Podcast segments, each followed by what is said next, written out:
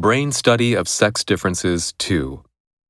Yes, men's overall brain size is about 11% bigger than women's, but unlike some songbirds, no specific brain areas are disproportionately larger in men or women. Brain size is proportional to body size, and the brain difference between sexes is actually smaller than other internal organs, such as the heart, lungs, and kidneys, which range from 17% to 25% larger in men.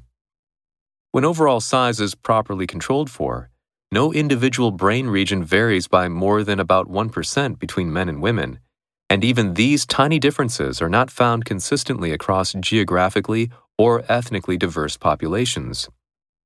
Other highly touted brain sex differences are also a product of size, not sex. These include the ratio of gray matter to white matter and the ratio of connections between versus within the two hemispheres of the brain. Both of these ratios are larger in people with smaller brains, whether male or female.